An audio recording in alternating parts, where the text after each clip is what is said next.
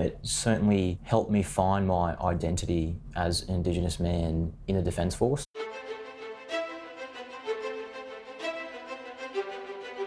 Welcome to the podcast where we track down Australian war veterans, have a chat with them, and hear their stories. I'm Alex Lloyd, and this is Life on the Line. The only thing I was scared of was failing, was letting down the people there that I was supposed to support. Things went south really bad. You've got to have an element of crazy to be good at what we do. There was an ego attached to being a gunfighter. Being around big tall trees, thick shrubbery, potentially connects him to other moments in his life during battle. It's not easy. Get out and walk in a minefield not knowing when your legs were going to get blown off. You know, we're a part of this The fight. story of transformation is powerful. I'm Sharon Maskell Dare, and you're listening to Life on the Line. In today's podcast, we meet Private Zion Connors, who's 20 years old and enlisted in the Australian Army back in 2017. He's from a proud Indigenous background in Coffs Harbour in New South Wales, and he's going to share with us in today's podcast how his Indigenous heritage is still a great inspiration to him in the Australian Army today. Zion, thank you very much for coming on Life on the Line. No problem, it's good to be here. Awesome. So perhaps tell us a bit about your background in Coffs Harbour. I mean, what was it like growing up there? It's definitely great growing up there because like there's a lot of things to do as a kid there. I was always at the beach, you know, going to the skate parks, hanging out with my mates. Are you a bit of a, a skateboarder or, or what's your particular specialism? I rode a bit of everything actually. So I rode skateboards, like you said, scooters, mountain bikes, BMX bikes, trial bikes. Had some particular interesting times there. There were a lot of, dare I say, sketchy characters there most of the time.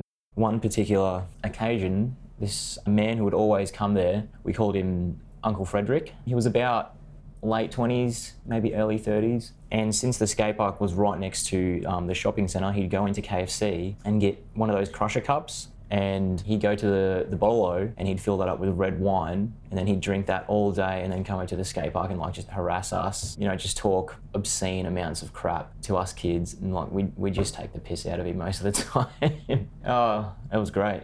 So back in those days when you were on your skateboard at the park and there was the crazy guy there with his crusher cup full of wine, did you ever imagine that you were going to be joining the Australian Army in future? Yeah, I did. Like, I did have some aspirations at the time because I'd always see those those Facebook ads pop up and they were like, um, "Army, challenge yourself," and you know, advertising doing its job and whatnot.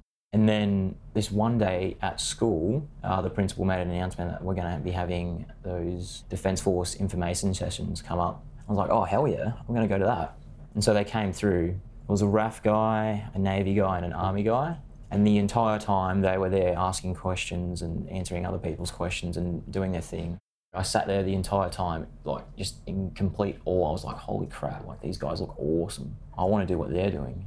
And so after the information session stopped, I looked into it and you had to be at least 17 or over to enlist. And I was only, I think, maybe 15 or 16 at the time. So I was like, oh crap, I can't really do much here, so I'll wait. And I gave it two years and then eventually ended up enlisting. So what was it about the three guys that came to speak at your school that, that was so enthralling? I mean, was it just the kind of the way they stood there, their bearing? What was it about them that fascinated you so much? Yeah, yeah. So it was pretty much like you said just then, the way they presented themselves, all the cool stuff that they mentioned that they did in their job. Because I think one guy was infantry in the army, and the RAAF was an airfield defence guard, and the Navy guy was, I think, maybe a clearance diver or a boatswain's mate or something. Like I'm not sure what the jobs are, but but yeah, like they spoke very highly of what they did and like they were standing upright with a straight back the entire time and like talking very methodical ways of speaking about the things that they've done. And it was great and I loved it. So when they captured your imagination that day, what did you think you were going to be doing? I mean, did you imagine that you'd be working in army, you might get deployed? I mean, what kind of job did you anticipate you'd be going into? Well, I didn't really think of a specific job that I was going to do. I was just thinking like, oh my god, oh guns, explosions, you know, cool uniform, good money, good career. Like that's all the things that went through my head on that day. But then when I started looking into it, I was like, okay, like what am I actually going to be good at? And What can I do? And did you have any military experience in your family? I mean, have any of your relatives served in the Australian Defence Force? No, not really. My cousin, Luke Browning, he's an ex infantry. Uh, he served in 3RAR up in Townsville and he did one or two deployments to East Timor. He discharged back in 2013 because I think he was at the end of his tether. So, but yeah, that's the only military experience in my family. So it sounds like that day at school when you were inspired by those three gentlemen in uniform that that really was the day where it came together for you and you, you made that decision that you were going to join up yourself. Yeah, yeah, absolutely. So tell us what happened then. Did you then have to go to recruiting and, and obviously go through the whole training thing? Can you talk us through what that was like? So after I did a bit of research like into age requirements and the fitness requirements into the army, the next day I spoke to my careers advisor and they were like, okay, um, there's another session coming up on this day, you can attend it then. I was like, okay, cool, I'll do that. Then I asked her for if there's any like happening outside of school, and then I would go to them and get as much information as I could out of the people that went there. And what was the reaction of your family when you told them that you were going to be joining up? I mean, given that you had a cousin, as you describe, who was uh, ex infantry, but I imagine that your decision perhaps wasn't necessarily an expected one for your wider community back in Coffs Harbour? After I made the decision that I was going to join the army, I came home after school and I said to mum, I said, Mum, I think I want to join the army. And she's like, Oh, really? You know, like very surprised and a bit excited as well. I was like, That's great. What job do you want to do? I said, I don't know, but I'm going to look into it. And then eventually, one by one, after my family members came home from school and their jobs and whatnot, I told them, they were like, Oh, wow, that's, that's insane. You know, that's, that's a big leap to the job that you're doing now. So you mentioned one by one. It, it sounds like you've got a few family members then. How many brothers and sisters do you have? yeah, I, I, do have a pretty big family. I have um, five brothers and five sisters. oh my goodness. You have yeah. five brothers and five sisters. Wow. And where do you sit in, in the 11 offspring? So I'm kind of in the middle of everyone three younger brothers, and then my two older brothers. Okay. So, what was the reaction then of your brothers and sisters to all this when you decided that you were going to join up? Well, at the time, my two oldest brothers weren't there. They have their own jobs and their own families, and they were obviously busy doing their own things. But when my younger brothers come home, I tell them, I'm like, wow, the army? Like, what? Are you really going to go to the army? And then when my sisters came back, you know, obviously, like, same reaction from mum. That's crazy. Like, yeah, are you really going to join the army? Like, are you really going to like serve your country and all this? And I'm like, yeah, hell yeah. Like, it's awesome. Like, one of the best jobs out there. And was it important to you that you had the support of your family? Are you a close knit family? Yeah, yeah, definitely. So I think having the support of my family going through the process of joining the army was crucial into me maintaining the mindset of still joining. Even so, while I'm in here, like they're still giving me insane amounts of support. Without any of that support at all, I'd, you know, I'd be struggling right now, to be honest. We'll talk a little bit more about your current deployment a little bit later because you're actually on operations right now. We're speaking to you in theatre in the Middle Eastern area of operations.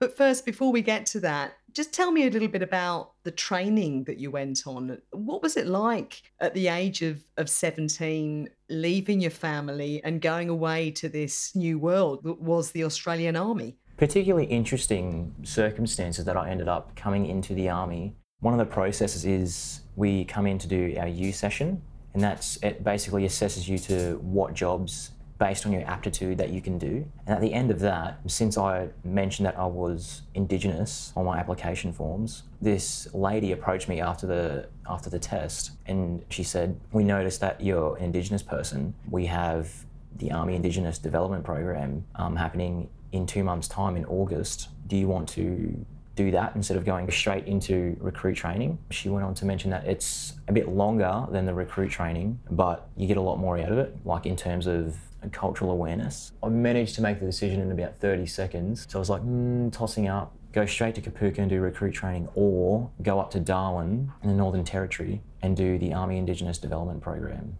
And so that was the decision I made. I went up to Darwin and did that course. What did you cover on that course then? You talk about the incorporation of culture. So, how did that happen? So, on the course, it covers basic maths and English because there were some people who were from very, very remote communities of Australia who, you know, didn't have access to those facilities and you know the education. But even more so it touched on how to be as a soldier how to act as a soldier you know how to portray yourself to people you know how to behave and like be a mature kind of adult. Because it did teach us a lot about our culture as well. We did have uncle cole Wadigo I think at the time was the Indigenous Affairs Officer down in Canberra, and he came up for a week. He sat all of us around in what's called a yarning circle, and um, we all got to know about where everyone else comes from, you know, their backgrounds, their communities, you mentioned Warrant Officer Class 1 Cole Wadigo. In fact, early on in my own Army career, I had the opportunity to work with him on the Indigenous pre recruitment course in Adelaide. So I actually know him well. Oh, and I, oh, wow. And I remember I remember there being some incredible stories that came out of those yarning circles. Yes, yeah, absolutely. And just how empowering it was for the young Indigenous people who were doing the course to be able to share those stories. And indeed the young people engaging in the program to really learn from each other. It, it sounds like it had a similar impact for you as well. Yeah, it did. It certainly helped me find my identity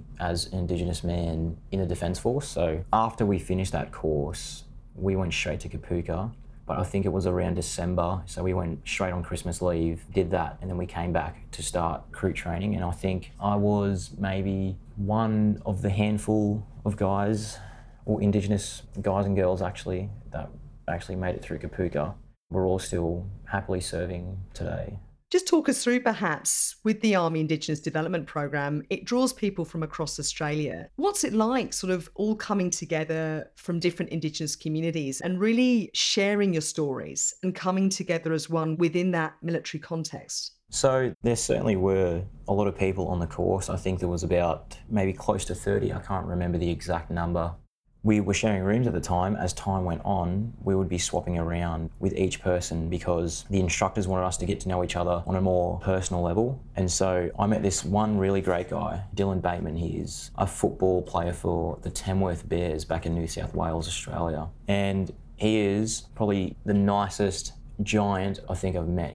As time went on, like people came to the realization that army maybe isn't the best job for them. So at the end of the course, there were only, I think, 12 or 13 left. And the 13, did you keep in touch with them? Yeah, some of them. Like some I don't keep in touch with, some I do.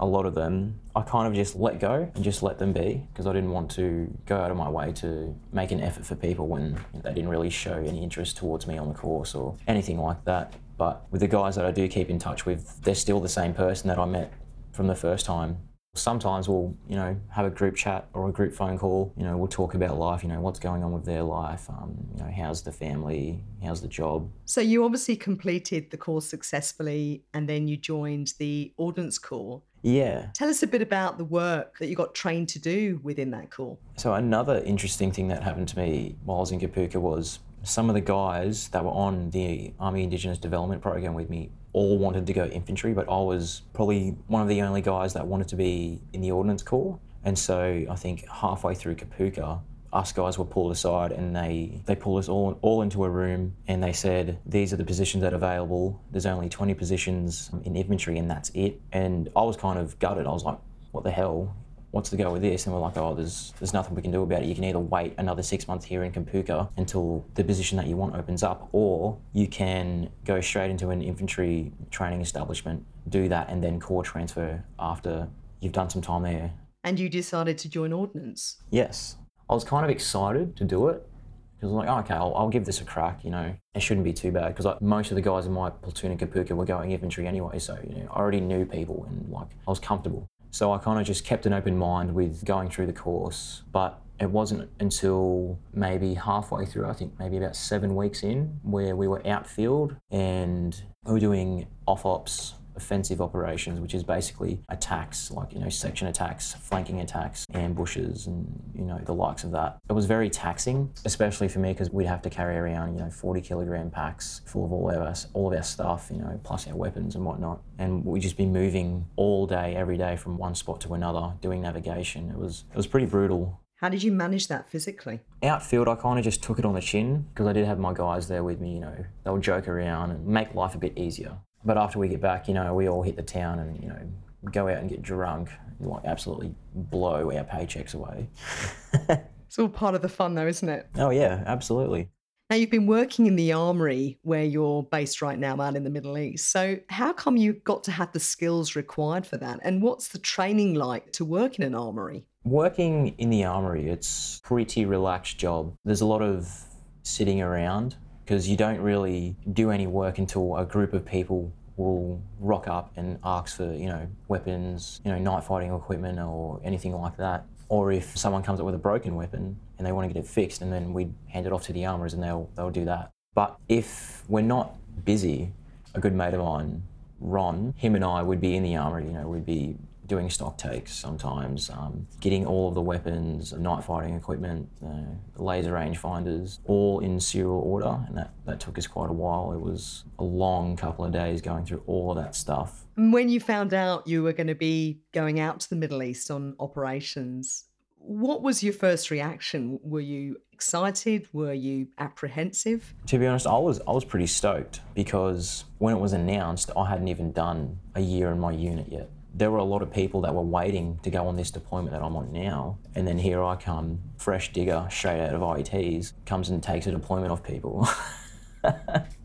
so I was, I was, I was pretty, pretty stoked. How did you handle that? Because I imagine there might have been a bit of jealousy. Yeah, there was. I got a lot of dirty looks from people. Uh, I wasn't cocky about it, but you know, on the inside, I was like, yes, it's about bloody time. It's the fruits of my labour. Straight away, as soon as my name was announced on the deployment list, I rang mum and she's like, oh my God, are you serious? For how long? Like, how long are you going over there? Are you going to come back home? You know, like being worried as, you know, mothers tend to be. So what did you say to your mum to try to put her mind at rest? Well, I kind of, I warned her that I may or may not be going. So I just said, I said, Mum, guess what? And she's like, Oh God, what? I said to her, I said, I'm going. And she's like, Oh no, no, no, no, no, no, no. And she started pacing around the room, saying all these obscenities. And, you know, she's like, Are you going to come back? Promise me you're going to come back. I said, I'm coming back. I'm not going to a war zone. I'm going to a very relaxed environment. I can call you every day. I'm going to be doing the same job that I'm doing in Australia over here. So it's, it's not going to be so much to say as a culture shock or a learning curve. Because I think this is something that's quite interesting, isn't it? Is that clearly within the Middle Eastern area of operations, there are a number of flashpoints. There's a number of conflict zones out there right now where people are putting their lives very much on the line yes, in absolutely. their service for Australia. But indeed, obviously, the location where you're based, and we're not going to name exactly where you are, but um, you're essentially in an environment where you're not experiencing that daily threat. So, what is the experience like of being on operations in that quite specific environment? Well, as the days go on, sometimes I just let things flow. I don't really take notice of I'm outside of Australia, I'm across the other side of the world. But sometimes I do sit down and I think, wow, like I'm, I'm on operations and I've only just managed to make it a year into my unit. But yeah, it's like a sort of a, an existential crisis where I, I'll just sit down and I think, wow, like I'm, I'm actually over here. Is it like, is this, is this happening? Like I'm making so much money. I'm doing my job, providing, you know, like logistics support to other operations across the Middle East. It's, it's pretty daunting when I think about it sometimes. Do you think your family are proud of you? Oh yeah, they, they tell me every day, every time I call. And what difference do you think perhaps you're making to your family? You mentioned earlier you're a member of a large family. You've got 10 brothers and sisters. What do you think this might mean for them, what you're doing right now? I play a massive inspiration and role model for my three younger brothers, Brandon, Ziggy, and Malian. Well, to me, I think they're quite easily influenced. And one of my younger brothers, Ziggy, he's always kind of, you know, looked up to me and he'd always ask me for advice on things after I've joined the army, you know, like, hey, Zion, like, um, like what should I do with this? You know, is, is this a good thing to do? I'm glad that I'm the person that they look up to because I'd rather myself in the job that I do now with all of this experience and knowledge on how to do things with in life, like in general, rather than, you know, them going out and like just partying every weekend, you know, blowing away their money, you know, not really doing much with themselves or having much job prospects. And you mentioned earlier the importance to you of your Indigenous background. Do you feel that you're also inspiring your Indigenous community back in New South Wales? Over here, we managed to have a little ceremony for National Reconciliation Week, which is basically about the coming together of Australians and Indigenous Australians as one, moving on from the past and accepting that certain things happened, but the future is where we can, you know, make amends and heal things. And so I do hear from my community back home, you know, they, they tell me the same things that my mum and my family tells me that, you know, they're proud of me. You know, you're setting a role model for the men and women, the guys and girls back home in your community. And my grandmother, Elizabeth Connors, wants to take me to her birthing tree after I get back from this deployment and have me recognised in her national park on like a little commemorative bronze plaque somewhere there. I'm not sure how that's going to go down. How do you feel about that, Zion? That sounds like an incredible honour. It's pretty amazing. I really didn't think that I'd, you know, manage to make it at this point in life because I did have my rough times and I thought, you know, I'm never going to come back from this. But then I picked myself up and now here I am. And it's, you know, I've come a long way in such, in just under three years, I've done a lot. And I don't think there are a lot of people out there in the army at my age with my tenure in my unit that can say that they've managed to do a major exercise and managed to go on a deployment at the same time.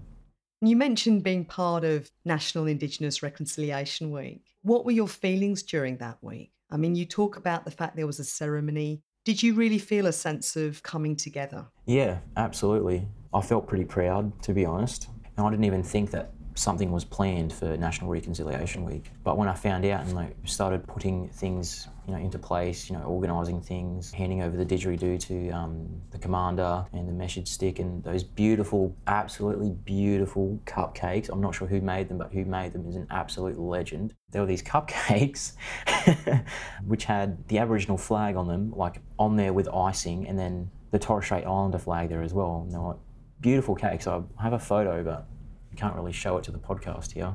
We'll try and put it on our social media page, perhaps, so that our listeners can see those cupcakes because they sound pretty amazing. Yeah, absolutely. so, from here, I mean, there may be a number of young Indigenous Australians listening to this podcast. What would you like to say to them? Well, for anyone that's listening out there and does have aspirations of joining the army or you know, is going through a rough time, and especially in times like these with um, what's going on in the world at the moment, you know, COVID and um, BLM, I'd say it would be quite tough to get out there and you know find yourself, find out what you can do and who you are. But all I can say is just go for it. You know, the road doesn't end here. When I was down in my dark, dark pit, I didn't think I was going to come back from that. I thought I was potentially going to lose my life, and so I picked myself up, sacrificed uh, some relationships and some certain things that I probably won't say on here. But after doing so, it's made me a much, much better man to where I am today. Private Zion Connors, thank you for sharing that with us at the close of today's podcast. Obviously, we will respect your privacy and, and I won't go into detail with regard to what you've touched on there, but clearly you've overcome some great adversity and you're an inspiration to Indigenous Australians everywhere. Thank you very much, Sharon. It's, it's wonderful to be on this podcast. I'm Sharon Maskell and you've been listening to Life on the Line.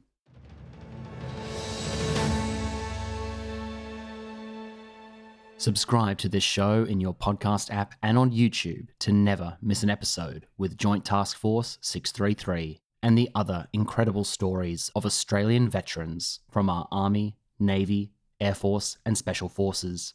Follow us on Instagram and Facebook at Life on the Line Podcast and on Twitter at LOTL Pod.